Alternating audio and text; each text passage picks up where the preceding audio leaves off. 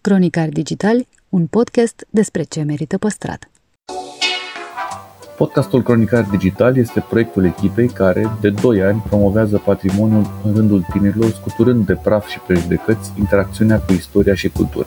Între heritage și cool, invitații, vedete, influencer și experți vorbesc despre propriile preocupări și pasiuni. Ne dezvăluie ce e important pentru ei și ar dori să transmită mai departe, care este relația lor cu patrimoniul românesc și ce înțeleg prin patrimoniu personal, pe chill și fan, ca între prieteni. Moderatorul podcastului sunt eu, Cristian Șimonca, adică blocul Otravă, în echipă cu Diana Popescu, jurnalist cultural de cursă lungă. Cronicari Digitali, un podcast despre ce merită păstrat. Despre Andreea Esca avem senzația că știm aproape tot. Mai gândiți-vă! Sunt o sclavă. Sunt o sclavă și îmi place. Într-un interviu informal, își scoate la iveală latura de Ioana Dark. Admite că ar deveni subiect de știre, făcând grevă în fața clădirilor vechi pentru a nu fi demolate. În plus, ne dezvăluie detalii despre viața în izolare și provocările ei. Ba, mai mult, răspunde și la un chestionar al lui Proust, reinterpretat. Mamă, s-a aprins becul roșu. S-a aprins becul roșu. Ești obișnuită cu asta. Da, eu când se aprinde becul roșu și face așa, încep să vorbesc automat. Deci întreabă-mă repede. Exact, la tine nu e ca la semafor, când se face roșu, stai. nu, la tine Nu, se face roșu exact invers. E prima ediție de podcastul ăsta, se numește Cronicar Digital și vorbim despre patrimoniul cultural uh, românesc și încercăm să-l aducem către tineri. Și am vorbit cu maica mea și mi-a zis că să încep cu tine, că e S-a gândit la patrimoniul dânsei da. cultural și a zis, aoleu, Ce, ce înseamnă pentru tine patrimoniul cultural? Tu când uh, închizi ochii, la ce te gândești când auzi asta, patrimoniul cultural? nu știu, e așa de serioasă întrebarea asta că mi-e și frică să închid ochii. Da, nu, nu, nu, nu închide. Cred că primul gând m-ar duce către, către Transilvania și către satul unde s-a născut bunicul meu, undeva la poalele munților Făgăraș. De acolo urci pe Negoiu, nu mai există altceva. Și îmi aduc aminte cum veneau oamenii îmbrăcați duminica la biserică în costum popular și chiar dacă noi eram copii și ne întâlneam de fapt ca să ne organizăm unde mergem la discotecă seara, mergeam în fiecare duminică și mă impresiona cumva portul acesta românesc, foarte elegant, pentru că e numai cu alb și negru, și mă impresiona mereu grija oamenilor de a-și păstra portul. Adică tot timpul aveau grijă de fustă, de ie, să fie călcate, să fie apretate, să fie, chiar dacă erau de foarte multă vreme și se vedea că erau vechi, dar se, vedeau că, se vedea în același timp că erau foarte îngrijite și că le purtau așa, cu o mare mândrie. Asta e primul lucru la care mă gândesc. De acolo și dragostea ta pentru ie, că te-am văzut de multe ori îmbrăcată în ie. Da, cred că de acolo. Mie îmi plac în general iile din orice zonă a României, pentru că mi se par foarte, foarte frumoase, adică, nu știu, mi se pare că reiese o mare creativitate și un talent așa al oamenilor de a găsi cum să combine culorile, formele și desigur că în mod deosebit îmi place ia aceasta din Transilvania pentru că are o conotație personală mai puternică. Adică la data de zestre asta ar, ar conține, nu? O... Ar conține o ie, da. Bine că nu mi-a mai cerut nimeni la de zestre, dar... Și pe urmă am tot felul de lucruri pe care le păstrez uh, de la bunica mea din uh, Regat, din București. Bunicii din partea tatălui sunt din Ardeal și cei din partea mamei sunt din București și sunt așa o combinație, nici nu știu cum să spun. Bunicul meu e născut în Atena, venit cu părinții când era mic în București, iar bunica mea era dintr-o familie de italieni. Deci suntem așa de toate felurile. Europa e la tine acasă. Eu sunt în Uniunea Europeană de când nu era Uniunea. Înainte de globalizare, tu erai. Da, ne-am globalizat uh, în avans. Și spuneam că de la bunica mea de aici din București păstrez, de exemplu, veselă, fețe de masă sau tablouri uh, lucrate din alea, nu știu dacă mai știi cum erau, goblenul, știi? Dacă erau foarte frumoase cumva făcute, că există și niște chiciuri, așa, nu vorbim despre alea. Am tot felul de haine, am o iconiță anume pe care o port în portofel, tot așa de la ea. Și pe urmă, nu știu, am, uh, am multe amintiri în uh, patrimoniu, în lasda de zestre. De exemplu, nu știu, am, uh, îmi amintesc când am anunțat casa bunicii mele de aici din București, care a fost demolată, din păcate, de Ceaușescu. Și... În ce zonă era? Era în uh, Giulești, undeva pe lângă teatru, un pic mai încolo de teatru. Am suferit foarte, foarte mult când a fost demolată, pentru că acolo mi-am petrecut copilăria și a rămas doar nucul din curte, pentru că nu aveau voie să dărâme nucul. Și zeci de ani am visat casa aia în amănunt, dar n-am avut curajul să mă duc să văd ce s-a întâmplat și m-am dus uh, acum vreun an, cred, pentru că vroiam să-mi, să pur și simplu să-mi dispară visul ăsta și vreau să văd dacă pot să fac față, totuși că asta e realitatea și trebuie să înțeleg că nu mai există casa respectivă. Și într-o zi mi-am luat inima în dinți și m-am dus. A fost îngrozitor. Absolut îngrozitor. Erau niște blocuri unele peste altele fără niciun sens. Nu-mi dădeam seama exact care mai era străduța noastră. Bănuiesc că la un moment dat am dat de ea pentru că au mai rămas două căsuțe pe care probabil că n-au mai avut timp să le demoleze și în rest numai blocuri. Am încercat să văd dacă mai există nucul, dar n-am, nu l-am mai văzut. Și am fost neom toată ziua respectivă și nu mi-a trecut dorul de casă, nu, n-am, n-am rezolvat cu această vizită chiar mai rău. Era normal să să vezi. Da, da, nu știu, am simțit că trebuie să mă duc într-o zi.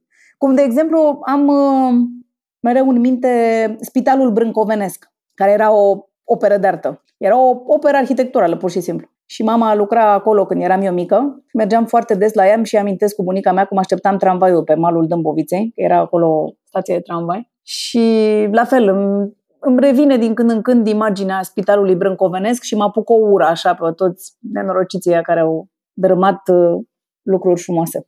Bine, eu nebunesc și acum când văd că se dărâmă case superbe și se face deasupra un bloc. Nu știu, pur și simplu mă doare stomacul la propriu în momentul în care trec și văd că nu mai e o casă superbă și apare un bloc uh, fără pic de personalitate. Știu că ești, ai o relație extraordinar de bună cu copiii tăi și uh-huh. că ești foarte apropiată din toate punctele de vedere. Cum le transmiți chestia asta mai departe? Cum e pentru ei, cum e mai digerabilă treaba asta cu patrimoniu?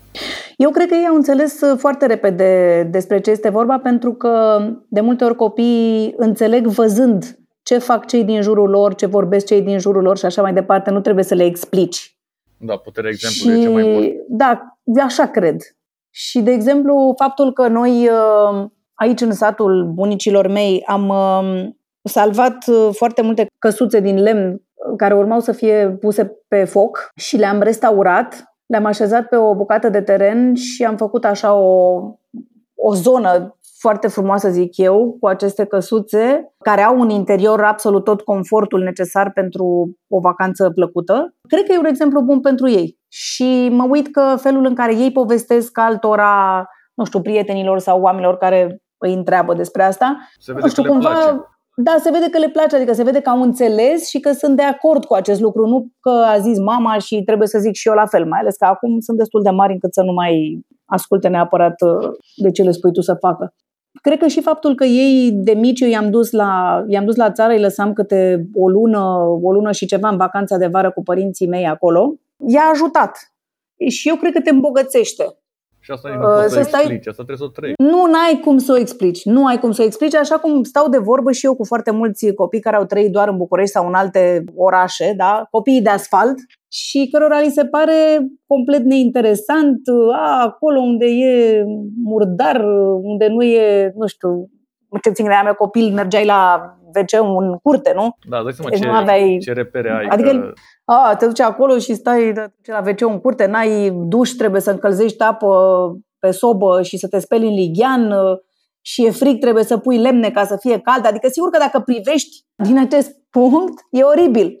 Numai că dacă te duci să trăiești și vezi care sunt avantajele unei copilării la țară, unei vacanțe la țară în care pleci dimineața și vii seara și umbli în natură și faci ce vrei și, nu știu, îți dă o libertate extraordinară și mai ales o libertate pe care noi nu puteam să o avem în perioada aceea. Poate că acum, deși cred că acum au mai puțină libertate decât aveam noi. Adică în București unde puteai să te duci? Într-un parc care era, nu, avea un gard. Adică oricât de libertate, de multă libertate ai fi avut, era cumva îngrădită. Și cred că a fost și pentru ei, pentru ai mei. Adică, uite, Alexia are 20 de ani în curând, da? Și acum vorbeam de curând și îmi spunea că ea își aduce aminte cu cea mai mare bucurie de cum făcea plăcinte cu varză la țară, că o învățase o vecină și se ducea cu ele la un târg unde le vindea și era super fericită că acolo se făcea un concurs, știi, care tarabă din ce sat vinde cele mai multe produse și că a câștigat și i s-a părut atât de tare și nu știu ce și altă dată când era în fața curții și făcea clătite și le vindea, nu știu, altora care treceau pe acolo. Adică foarte multe din poveștile ei și ale lui Aris sunt legate de aceste vacanțe la țară, da? Chiar dacă în același timp ei, spre deosebire de mine, au petrecut și foarte multe vacanțe în locuri extraordinar de, nu știu, fancy, alte țări, în alte da, lucruri, fiecare are locuri. farmecul lui. Nu poți să o compar, dar dacă dă Dumnezeu să poți să le trăiești pe toate, e un mare noroc. E varianta ideală. Mm-hmm. Știu că stai într-o zonă foarte frumoasă a Bucureștiului. Da. Și într-o casă foarte frumoasă de acolo, din zona aia. Știi ceva despre istoricul casei? Știu, casa a aparținut la un moment dat familiei Mociorniță, pentru că mi-a spus, uh, mi-a spus doamna Mociorniță la un moment dat asta. Și uh, este o casă de care m-am îndrăgostit la prima vedere și mi-aduc aminte că am zis că îmi vând un rinic și tot aici am să stau. Am pornit de la o garsonieră, ca să înțelegi. Am pornit de jos. am pornit de la o garsonieră, nu chiar de jos, la că totuși 3. am avut o garsonieră pe care mi-a dăduse bunica mea și pe urmă mi-am luat două camere în Vatra Luminoasă, de asemenea o zonă pe care o iubeam pentru că eu acolo am făcut școala generală, am făcut la liceu sportiv la Racoviță și când eram în, în școală, tot ce-mi doream era să am posibilitatea să mă mut într-o căsuță din aia, viluțele alea care erau pe Maior Coravu, Vatra Luminoasă, deci alea erau idealul meu în viață. Numai că după Revoluție, când m-am dus și le-am vizitat uh, în interior, că așa mă uitam doar pe afară și prin geamuri să văd cum e pe la oameni prin casă, când am intrat erau foarte, foarte, foarte mici și uh, oricum nu aveam bani nici de alea mici așa cum erau. Uh, așa că mi-am luat un apartament de două camere într-un bloc, dar un bloc de pe Vatra Luminoasă. Și după blocul din Vatra Luminoasă m-am mutat într-o casă foarte frumoasă din zona armenească și am luat un apartament în această casă, dar uh, urma să se nască și Aris, sau cred că se născuse deja Aris și trebuia, adică simțeam nevoia să ne mutăm în ceva mai mare.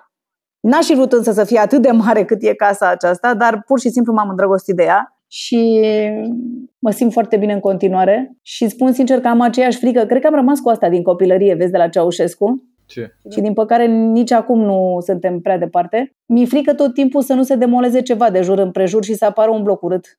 De altfel, s-a cam și întâmplat undeva în apropiere, de pe o zi pe alta a dispărut o casă foarte frumoasă și și în ziua de azi mă acuz cumva că nu am fost atentă când s-a întâmplat asta, că pe cuvântul meu, dacă nu, acolo dormeam în față. Mă, ve- mă dădeam singură la știri, numai să nu se dărâme, dar din păcate... De pe zi pe alta, nu? Adică, uite, da. asta erau, aici era o casă. Sunt o grămadă de lucruri care se întâmplă pe care noi nu le vedem.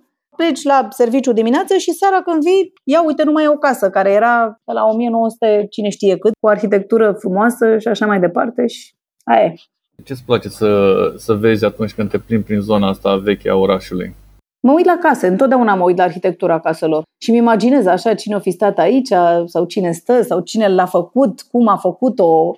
Știu că la un moment dat aveai, sau ai în continuare, aveai ceva birou în, în casa aia da, a rămas biroul de la A-List Magazine acolo unde am stat eu prima dată. Mamă, superbe casa aia. Da, e foarte frumoasă. Și, și de aia tot timpul m-am, m-am interesat și până la urmă n-am aflat exact de ce are această fațadă care zici că e de undeva, nu știu. La început am crezut că a fost vreo sinagogă, dar n-a fost. Pe urmă mi s-a părut că seamănă foarte mult cu fațadele caselor din Olanda, știi? Da. O găsești nu, pe nu net tot timpul cu casa, casa Maură, dacă, găs, dacă cauți da, pe net prin București, da, casa da, Maură, nu știu, nu, aia. Dar nu apare niciun act clar de unde și cum. În orice caz, e foarte frumoasă și știu că atunci când am luat-o ne-am ocupat uh, cu un uh, tatăl unei colege de ale mele din ProTV care refăcea vitralii și am luat uh, vitralile și le-am refăcut că unele erau fisurate, erau sparte și așa mai departe și acum mă gândesc că mai avem câte un pic de lucru pe acolo, pe acolo, pentru că se mai deteriorează în timp. În afară de București, de care ești legată mult de tot, care e orașul din România în care îți place cel mai mult să, să mergi? Cred că m-aș muta la Cluj oricând. Cluj, da? Da, Poate că nu știu, și în ultima vreme am mers mai des. Uh, a și crescut foarte mult oraș. A și crescut foarte mult. Mi se pare că oamenilor le pasă de ce se întâmplă în jurul lor și că se ocupă mai mult decât în alte părți. E adevărat că partea asta de Transilvania rămâne mai organizată, mai responsabilă. Cred că e o influență așa austro-ungară care ne dă un pic de ordine. Ai vreun oraș, uh, vreun oraș din Europa care îți place foarte mult? Bine, bănuiesc că Parisul, nu? Da, îmi place Parisul, dar să știi că nu știu dacă l-aș pune chiar pe primul loc. Nu știu dacă neapărat orașe mari. De exemplu, cel mai mult și mai mult pe lumea asta cred că mi-a plăcut în Capri și la Positano și mai amintesc, de exemplu, de o plajă superbă sălbatică undeva în Mykonos și tot așa una prin Hidra. Adică nu neapărat mă gândesc la un da, nu la oraș, oraș mare, corect, da. mare, da, dar astea așa care au personalitate. Dar nu ți se pare, de exemplu, că uh, am avea ceva de învățat de la, adică da, mă gândeam la tine și vine Franța, în, uh, la cum, cum au ei grijă de tot ce înseamnă patrimoniul ăsta. Nu ți se pare că suntem din uh, Am avea de învățat de la oricine, dar noi nu vrem să învățăm de la nimeni. Dar de ce nu vrem să învățăm?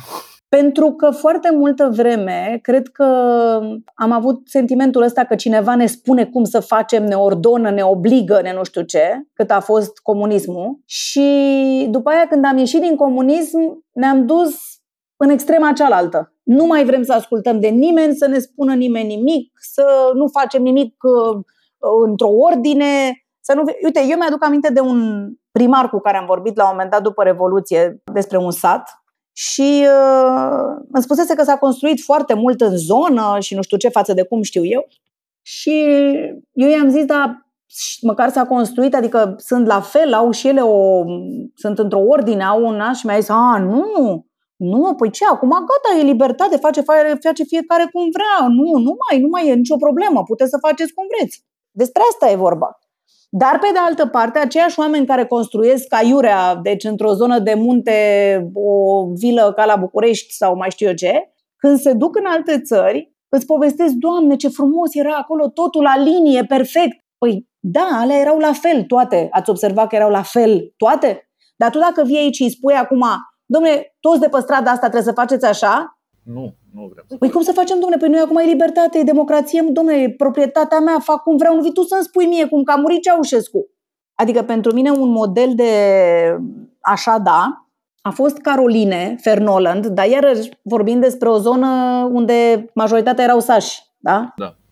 Care sunt, Altceva. repet, cu alte reguli. Dar nu contează. Îți spun ca idee. Cred că singura variantă este să pui niște reguli clare tu la nivel de Consiliu Județean, primărie și așa mai departe, fără să-ți pese dacă pierzi voturi sau nu și să te ții de ele. Adică la intrarea în Viscăi și ai văzut că mai sunt sate în zona aia, există niște panouri clare unde sunt desene. Așa da, așa nu. Da cu albastru verde, nu cu siclam galben nu știu de care. Și nu ai voie să faci asta. Pentru că eu la un moment dat am crezut că nu se poate face asta legal.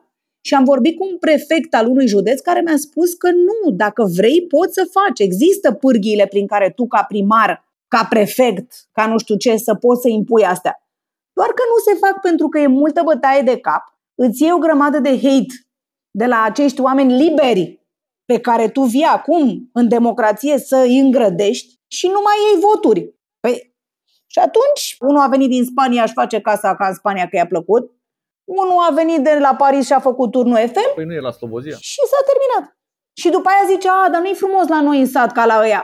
Păi nu e, că la ăia erau toate la fel și nu numai că erau la fel, erau la fel și respectau o gândire, adică erau la fel cum trebuie să fie în zona respectivă. Cred că totdeauna nu există țară, nu cred că s-a făcut uh, treaba asta de care spui tu și uh, rigoarea asta, nu cred că a fost făcută arătându-le obrazul, nu e frumos să. Nu există așa ceva. Adică noi nu trebuie să ne gândim că poporul român, noi suntem niște nesimțiți și ăilalți sunt toți niște oameni civilizați în alte țări și care nu e adevărat. Toți oamenii sunt la fel. Eu mă uit că știu tot felul de francezi, de exemplu, da? Care în România nu își pun centura de siguranță în mașină. Da? Nu și-o pun. Și când se duc în Franța, imediat o pun. Deci dacă era vorba despre cum ai fost educat, trebuia să fii la fel în amândouă locurile, da?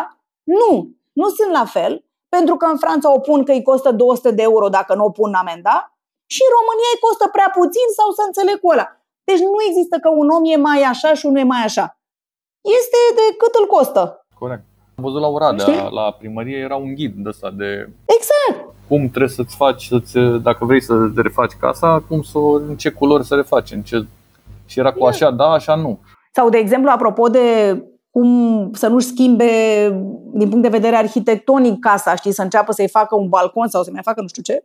Caroline îmi povestea că le-a explicat, a mers, a mers în fiecare casă și le spunea, domnule, noi o să scoatem bani din turism. Turismul se face în principal cu oameni care vin din alte țări și care vor să vadă cum era acum 100 de ani. Nu o să avem turiști dacă voi faceți ca la bloc. Că pe ei nu interesează să viziteze un bloc, că în bloc stau și ei. Vreți deci să faceți bani din căsuțele voastre și de munca voastră de aici din curte? Mă ascultați și faceți cum vă zic eu. Dacă nu, nu o să faceți. Că nu o să vină, o să se cazeze la unii unde o să găsească ce căutau ei, adică o chestie autentică pentru zona respectivă. Păi de-aia mergi acolo, că altfel, dacă ai stat la tine în casă. În perioada asta de izolare, na, Mhm. cum o trăim noi, uh, ce ai descoperit la tine? Ai descoperit niște lucruri pe care nu le știai? Să fiu foarte sinceră, n-am descoperit nimic ce nu știam despre mine. Mă gândeam că te-ai apucat de gătit de asta. Dar singurele lucruri pe care le-am făcut diferit sunt acestea. Bineînțeles că am gătit, că am spălat vase non-stop și alte lucruri, dar pe care știam că pot să le fac, doar că eram foarte fericită că nu trebuie să le fac. Dar dacă trebuie, le faci. Ai vreo chestie de asta, gen uh, vreo distracție preferată pe care o ai la domiciliu, în afară de spălatul vaselor? Da, care e cea mai tare distracție ever. Nu știu, mă uit la filme ca nebuna, ce să zic. Acum mi-am și găsit DVD-ul, DVD player-ul și l-am șters de praf și mai bag și niște DVD-uri, adică nu mă bazez doar pe astea online. Și mă mai uit uh, la tot felul de casetuțe pe care le-am înregistrat cu copiii de când erau mici. Pe finalul interviului de mare complexitate Mhm. am refăcut chestionarul lui Proust. Nu știu, Așa. nu știu cine era Proust ăsta, dar Adică Da, avea un chestionar. Da, da, avea. E cum ar fi chestionarul de la școala de șofer sau Asta mă știi? gândesc, cât o fi luat? Da, făcut de 22 plus. sau 26? Cât, cât ăla ne-a plus? Asta e, nu știu ce să zic. Ce calitate ți-ai fi dorit să ai din naștere? Să știu să cânt și eu la un instrument. Mi-ar fi plăcut foarte mult așa să... Uite, acum când stăteam acasă să fi cântat și eu la pian. Aveam o triolă când eram mică, se pune. Cânta și câinele meu cu mine. E, uite că ai avut și Da. trupă și nu știai. Care e cel mai mare regret pe care l-ai? Nu știu, că n-am făcut teatru. Am vrut să dau la teatru și nu m-au lăsat părinții mei. Până la urmă vezi că tot un fel de teatru am făcut. Eu am avut-o pe asta și mi-a zis tata că încă un muritor de foame în familie. Nu. Asta cu muritorul de foame mi s-a vândut și mie, dar uh, nu era ca și cum e o părere și faci ce vrei. Era că nu dai, gata, s-a închis. Care e cea mai uh, mare slăbiciune? Da. Cred că sunt în stare să iert orice om care are un talent mare. Adică poate să-mi facă orice, faptul că e talentat într-un anumit domeniu, da, mă face să-l iert. Principala calitate? Bine, acum trebuie să găsești una Cred că- singură, știu că ai multe. Foarte muncitoare. Sunt așa un... Sunt o sclavă. Deci, dacă, Recunosc. Dacă o să asculte cineva de la un ziar ăsta de cancan, o să, o să fie așa, Andreesca, sunt o sclav. da. Titlul. Uh, lucrurile care Sunt te o fac... sclavă și îmi place. Și îmi place, da. Mamă, Da. deja s-a terminat. Uh, lucrurile care te fac uh, întotdeauna să râzi. Bine, tu râzi foarte mult oricum. Da, nu știu. Nu știu de ce. Nu știu, îmi plac oamenii amuzanți în general. Adică mi se pare că dacă nu ai simțul umorului, se strică mult din, din ce ar trebui să fii. Nu știu, nu, nu, nu cred că aș putea să stau mult în preajma unor oameni care n-au simțul umorului. Plăceri vinovate? Ai așa ceva? Mm, Nu pot să dau chiar toate titlurile de la Cancan. Da, exact. Hai să Da. mai dăm și mâine. Pentru dilema veche aici. Da, da, pentru dilema veche pot, pot petrece fără să mă uit la ceas până, până mă opresc. Ți se pare vreo greșeală de neiertat? Știi cum e asta? Din ce trece timpul, nu ți se mai pare nimic de neiertat. Chiar cred că atunci când ești foarte tânăr, zici de multe ori, asta niciodată n-aș accepta, asta niciodată n-aș trece cu vederea, asta niciodată nu știu ce. Și după aia, din ce trece timpul, ți se pare că totul poate fi discutabil. Ce, care e chestia care îți place cel mai mult la oameni? În afară de simțul umorului. În afară de simțul umorului, da. Nu știu, îmi plac oamenii ăștia creativi, care au idei și care au și drive. Există foarte mulți oameni cu idei care doar uh, au idei și da, și după aia vin sclavii ca mine să le pun în practică. Care e cea mai mare realizare profesională a ta? Cred că cea mai mare realizare este că, uite, am aproape 30 de ani de când uh, sunt gazda unui program de știri. Adică asta mi se pare cea mai mare realizare, sincer. Visul tău cel mai greu de împlinit? Știi ce vreau? Vreau să mă duc o dată în viața asta a mea la ceremonia de decernare a premiilor Oscar. Să fiu acolo în sală. Dar vreau de nu știu când și nu știu dacă o să mai ajung. Cred că se desfințează premiile astea până mi se împlinește mie visul. Cartea favorită? Bă, nu știu să zic. Deci am un stil, știi cum sunt, citesc ca nebuna, non-stop și după aia uit orice titlu. Nu, uit orice titlu, de zici că sunt, nu știu, mi-a șters cineva cu guma în creier sau nu știu ce. Dar nu știu așa să zic ceva, nu știu, arta conversației, uite ca să aleg ceva. În ce personaj de film, roman te regăsești? Nu știu, un pisica de pe acoperișul fierbinte. că îmi plăcea și de Paul Newman. Care sunt eroii tăi din viața reală? Cred că în afară de părinții mei sunt toți uh, oamenii care sunt uh, în stare să adopte copii sau să aibă grijă de copii, cum sunt familiile acelea sociale. Mi se pare foarte, foarte tare să poți să faci asta. Nu știu, mi se pare că e atât de greu și de riscant și de, nu știu, foarte multe lucruri și trebuie să fii un om foarte, foarte bun și foarte puternic să poți să faci asta. Cea mai frumoasă amintire a ta dintr-un muzeu? Când am descoperit uh, Brâncuș la MoMA, eram așa de mândră că vroiam să le zic lor care treceau pe lângă mine, știți că ăsta, uite, care a făcut asta, da, e din țara mea. Dar să știi că tot acolo m-am și enervat foarte tare, că erau plăcuțe pe care scria Brâncuș, sculptor francez născut în România. Ah! Și vreau să le spun și asta. Nu, n-ați înțeles. E român, da? Tablou, sculptura în fața căreia ai putea sta ore întregi? Îmi plac sculpturile lui Bazeliț. E un uh, neamț care cred că are vreo 80 de ani acum. Gheorg Bazeliț. Și care face niște sculpturi în lemn geniale. Și picturile pentru care e recunoscut uh, sunt unele care sunt făcute invers, știi? Sunt cu capul în jos. Și e foarte interesant să te uiți la ele. Care e primul loc în care vrea să ajungi odată cu terminarea restricțiilor? Mă duc până la ai mei și după aia ne vedem la cafenea. Nu, nu vreau să plec din raza asta, vreau să mai păstrez așa puțin restricțiile. Dacă ai putea alege un loc oricare din lumea asta în care să trăiești, care ar fi? Pe plaja aia de ți-am zis. O plajă din Grecia, așa.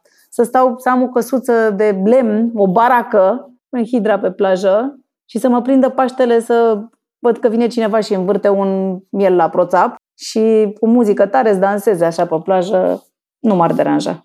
Care e clădirea preferată din București? Clădirea mea preferată în afară de asta, unde e Alice Magazine și care îmi place tare. Uh, ce mai îmi place? Nu știu, îmi plac toate casele alea din zona cu capitale. Um, Ateneu mi se pare wow, cam așa. Piesele cărei trupe, cărui compozitor ai putea să le asculti la nesfârșit? ABBA. Îmi plac toate melodiile lor. Cel mai bun sfat primit de la cineva?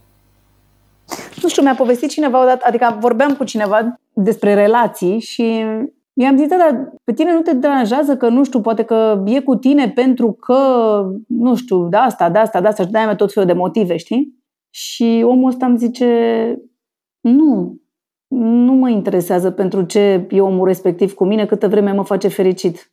Și pe vremea aia mi s-a părut foarte ciudată explicația, știi? Dar nu mă interesează, pe mine mă face fericit. Nu-mi pun întrebări.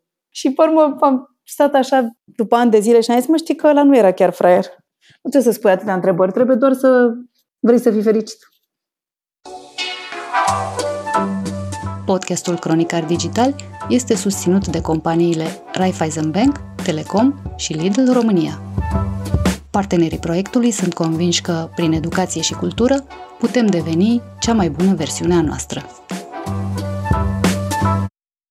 Arhitectul Ștefan Bălici a făcut o alegere surprinzătoare. A plecat din zona privată pentru a conduce Institutul Național al Patrimoniului. Cu ce s-a ales? cu mai puțin bani și mai multă birocrație sufocantă. Cel mână totuși în luptă niște inamici enervant de rezistenți, betoanele și termopanele care împodobesc monumentele istorice. În plină pandemie pornim un podcast despre patrimoniu, fie el uh, național sau uh, personal și cu cine putem să începem, dacă nu cu managerul Institutului Național al Patrimoniului, Ștefan Burici, care este alături de noi. Salut, Ștefan! Salut! Există o leapșă, am văzut-o pe, pe Facebook zilele trecute, ce se vede de pe fereastra ta. Și voiam să te întreb care e cel mai nefericit lucru pe care le poți vedea la o fereastră, din punctul de vedere al profesionistului un termopan acolo, ceva, un termopan alb la o clădire mai... Asta e deja uh, primul, primul lucru, imaginea înrămată într-un termopan. Privirea către exterior pusă în rama asta odioasă. Bun, trebuie să recunoaștem că e, e și o necesitate acolo, nu? Economia de energie chiar trebuie luată în serios cât de mult se poate. Dar există soluții pentru problema economiei de energie și altele decât uh, ramele astea de plastic, care uh, nu au doar uh, calitatea cu ghilimele de rigoare de a fi făcute dintr-un material ieftin și nepotrivit cu tot ce înseamnă istoricitatea unei clădiri vechi, dar au și alte proporții. Și atunci când îi schimbi proporțiile ochilor, să zic așa, ca să conduc comparația în continuare. Îi schimb proporțiile golurilor prin uh, alterarea tâmplăriilor, se schimbă tot aspectul exterior. Înțeleg foarte deci bine comparația sunt... pentru că o văd pe Instagram. Uh, sunt multe persoane care le urmărești și dacă le vezi în viața, în viața reală, o să ai o surpriză, că nu știi cine e persoana respectivă. Da, exact așa e. Asta facem cu casele. Să o recunoști și când treci pe lângă ea, corect? Da, da, da. Care sunt agresiunile la care sunt supuse cel mai adesea clădirile istorice? Dincolo de demolare, care să sperăm că acum în perioada asta de izolare la domiciliu se petrece mai rar, cu toate că am văzut deja cazuri semnalate de demolări care se petrec chiar acum când e liniște pe stradă. Trecând deci peste aspectul ăsta radical, ce se poate întâmpla rău sunt uh, toate aceste mici modificări de materie, de imagine și de multe ori modificările astea se petrec chiar în cadrul unor lucrări de restaurare, prost gândite, prost concepute sau prost executate. Deci, uh, o schimbare a tencuielilor, de exemplu. Tot ce înseamnă epiderma clădirii, cu toate urmele pe care le magazinează, cu calitățile ei plastice, textură, culoare, toate lucrurile astea s-au dus în momentul în care radem toată tencuiala și înlocuim cu o tencuială care are alt tip de calități. Ori asta se întâmplă atât de des și e aparent un uh, lucru minor, dar nu e. Schimbă foarte mult calitatea unui întreg cartier, nu doar a unei case. De ce se întâmplă asta atât de des? Cred că ne lipsește educația estetică și artistică fără de care nu putem percepe calitățile acestea ale unei clădiri. Ea rămâne un obiect funcțional, are nevoie de o tencuială să o protejeze, îi dăm o tencuială. În principal e semnul ăsta de egal care se pune între monument istoric și problemă. Avem un monument, avem o problemă. Ori tare mult mi-aș dori să reușim să trecem în etapa în care zicem avem un monument istoric, wow, ce șansă! Hai să vedem cum o putem folosi. Parcă e o boală. Aoleu, săracul, a avut monument da. istoric. La noi societatea nu e încă deloc activată uh, pentru a fi un uh, contributor la protejarea patrimoniului. Aici mi-a adus aminte de treaba asta pe care a făcut-o cronicar digital și o fac și anul trecut, au, au făcut-o în mai multe etape, de a îndemna lumea să se împrietenească mai mult cu patrimoniul. Care e cea mai simplă, simplă metodă de a te împrieteni cu patrimoniul? Poate fi, de fapt, o mică plimbare în oraș în care trăim fiecare, sau poate să fie o călătorie mai lungă, care are ca scop observarea, activarea curiozității, înțelegerea și de aici clar urmează toate celelalte, adică grija pentru patrimoniu, implicarea în protejarea patrimoniului, dar mai departe, ca să poată funcționa lucrurile, e clar că e necesar să se constituie niște grupuri active care pot să însemne asociații, pot să însemne chiar și grupuri informale, cercuri de studenți sau știu și eu ce alte forme de acțiune comună a unor oameni dar e necesar să apară această acțiune comună, pentru că doar cu ea se va putea salva ceva. E complet nerealist să credem că statul, chiar dacă se mobilizează și are cei mai dedicați politicieni în față de problema asta a patrimoniului, va avea resursele și forța de a proteja tot ceea ce trebuie protejat. În momentul de față am văzut o poză acum vreo două, trei zile de la Constanța, cu cazinoul din Constanța, la care a început uh, da, incredibil, dar chiar a început. Mi se pare că e o știre de asta pe care o auzim de vreo 30 de ani. Păi acolo în sfârșit a început uh, șantierul de restaurare. După nenumărate încercări eșuate de a contracta proiectanți și executanți, încercări eșuate care exprimă un pic și cât de nefuncțional e sistemul ăsta al achizițiilor publice la noi și în special pe domeniul patrimoniului. Dar, în sfârșit, după nu știu câți ani de când uh, tot se fac licitații, acum a început șantierul. Am văzut că și la Herculane există un proiect uh, de reabilitare, nu? Da, la Baia Neptun. De, mă rog, de, de punere în siguranță deocamdată. Cred că e unul din locurile din România care exprimă cel mai bine relația asta total nefuncțională dintre societate și propriul patrimoniu în țara asta. Pentru că, sigur, toată lumea zice, da, autoritățile n-au făcut nimic ca 30 de ani și uite în ce hal au ajuns clădirile. Și așa e, nu, nu vreau să apăr pe nimeni. Dar cum spuneam, nu se poate lăsa totul doar pe autorități. Și, de fapt, la Herculane chiar apare o dovadă în privința asta, pentru că punerea în siguranță a băilor Neptun acum este o inițiativă și o acțiune a unei asociații, a unui grup de tineri care au vrut să salveze locul ăla, au constituit o asociație pentru asta, au făcut un proiect, au strâns fonduri și au atras parteneriatul uh, autorităților locale, al nostru, al Institutului Patrimoniului. Totul li se datorează. Deci uh, e o dovadă excelentă, îmi place foarte mult ce se întâmplă acolo, tocmai pentru că arată care e forța și importanța implicării cetățenilor, așa, în tot felul de moduri din punctul de vedere al unui arhitect, care e cel mai nedreptățit oraș sau loc din România în momentul de da. față? Da. Mă gândesc evident întâi la multele orașe extracarpatice, orașe istorice, foarte frumoase și cu farmec și caracter, care au fost practic nimicite în perioada comunistă, atunci când s-au demolat centrele istorice ca să fie înlocuite cu ansamblu de blocuri.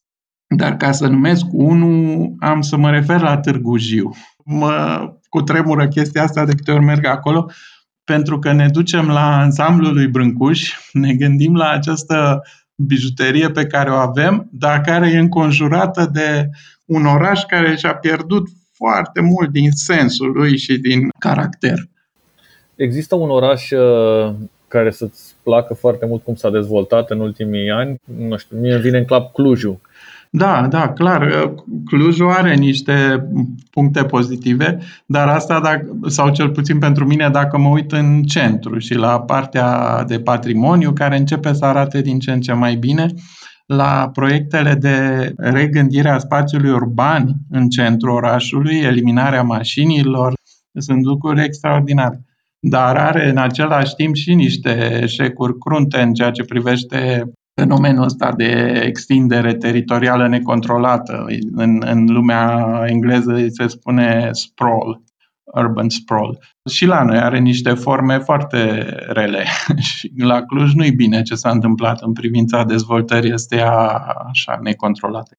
Te referi la ce se construiește acolo la Bună Ziua și în... Uh, da, toate cartierele astea care se întind așa într-o formă organică, necontrolată pe toate dealurile din jurul orașului. Dar uh, dacă e să mă gândesc la un loc în care s-au întâmplat niște lucruri care merită urmărite și uh, înțelese, aș, aș zice că Sibiu e un loc. Pentru că acel moment, 2007, uh, când a fost capitală culturală europeană, a fost un impuls pentru un întreg mod de a folosi orașul și de a investi în oraș pentru o perioadă lungă și se vede.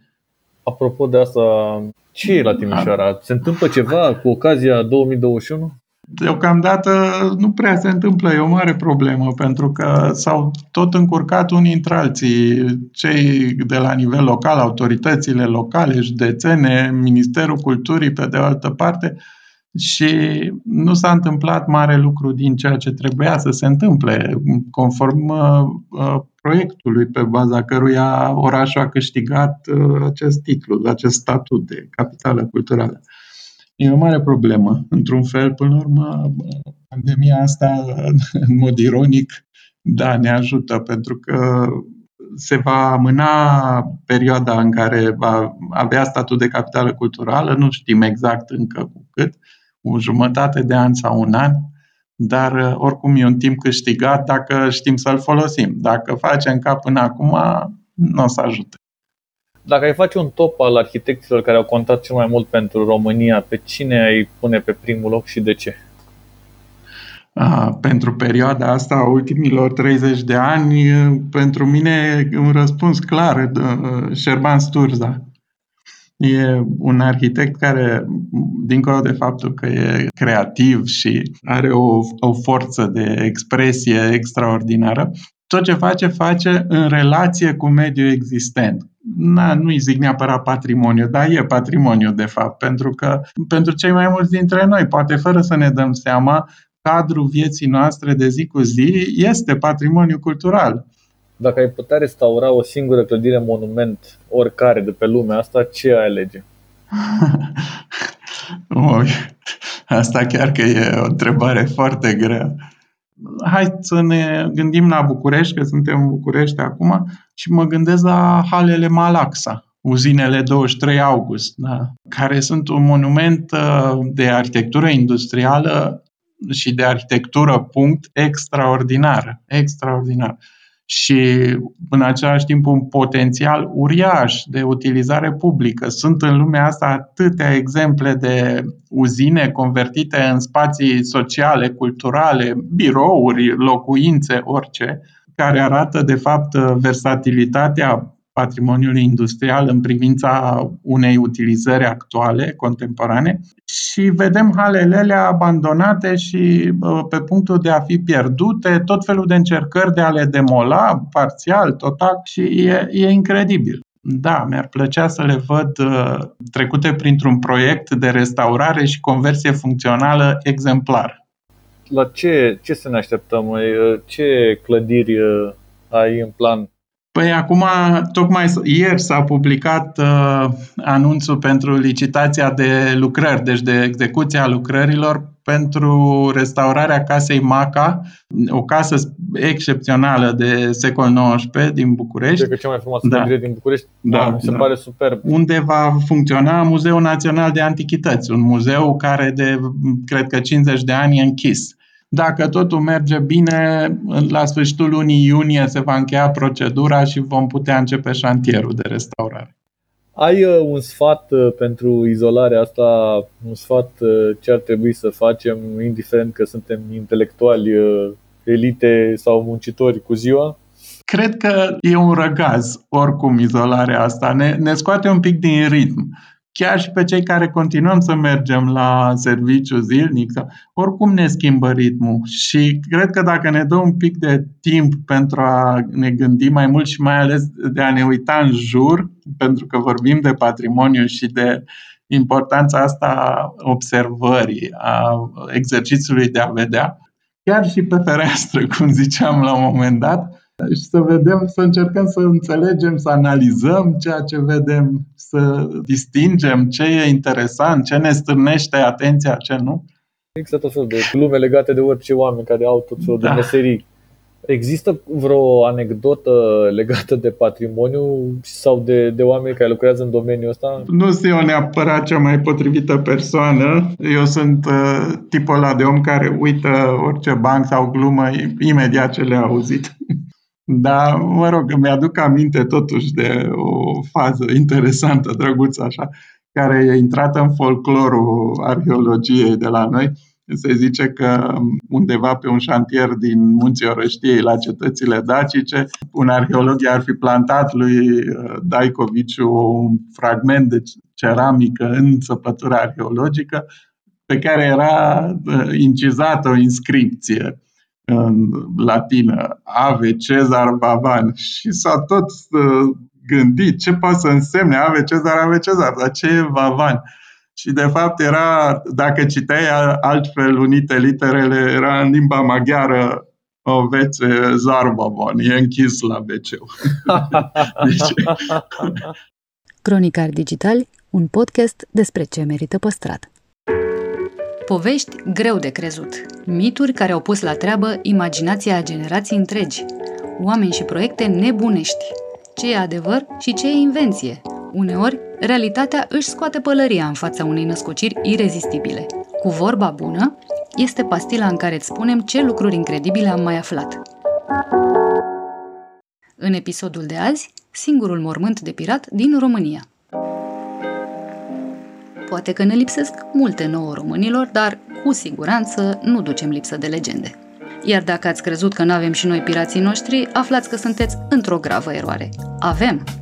Chiar și un cimitir al piraților, fix la Sulina.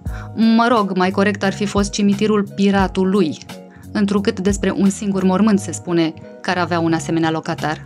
Care-i treaba totuși cu acest lup de mare eșuat pe malul deltei? Are un mormânt dichisit, cu o scăfârlie sub care tronează două oase încrucișate. Suficient cât să ți se deruleze în minte câteva scene tipice pentru pirații din Caraibe. Dacă totuși te încadrezi la categoria Mythbusters și mai știi și un pic de greacă, poți descifra inscripția de pe piatra funerară. Aici odihnește Georgios Contoguris, originar din Kefalonia, care s-a născut la octombrie 14, 1838 și și-a dat sufletul la Domnul pe 25 martie 1871. Fratele lui, Grigorios, a pus această placă.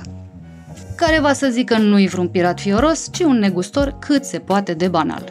La fel de banală e și decorațiunea cu oase, care în cea de-a doua jumătate a secolului al XVIII-lea se sculpta adesea pe morminte ca simbol al morții. Dincolo de mituri, cimitirul din Sulina, pe numele său oficial Cimitirul Comisiei Europene, are meritele lui reale. Este supranumit și cimitirul cosmopolit, fiindcă locatarii săi au vorbit, firește în timpul vieții, numai puțin de 21 de graiuri. Marinari englezi, comercianți greci, ingineri olandezi și danezi, italieni lângă lipoveni și croați, nemți vecini pentru eternitate cu francezii. Aici se odihnesc gard în gard ortodoxi, catolici, evrei și musulmani. Cimitirul Comisiei Europene din Sulina este, pe bună dreptate, monument de patrimoniu. Podcastul Cronicar Digital este susținut de companiile Raiffeisen Bank, Telecom și Lidl România. Partenerii proiectului sunt convinși că, prin educație și cultură, putem deveni cea mai bună versiune a noastră. Cronicar Digital, un podcast despre ce merită păstrat.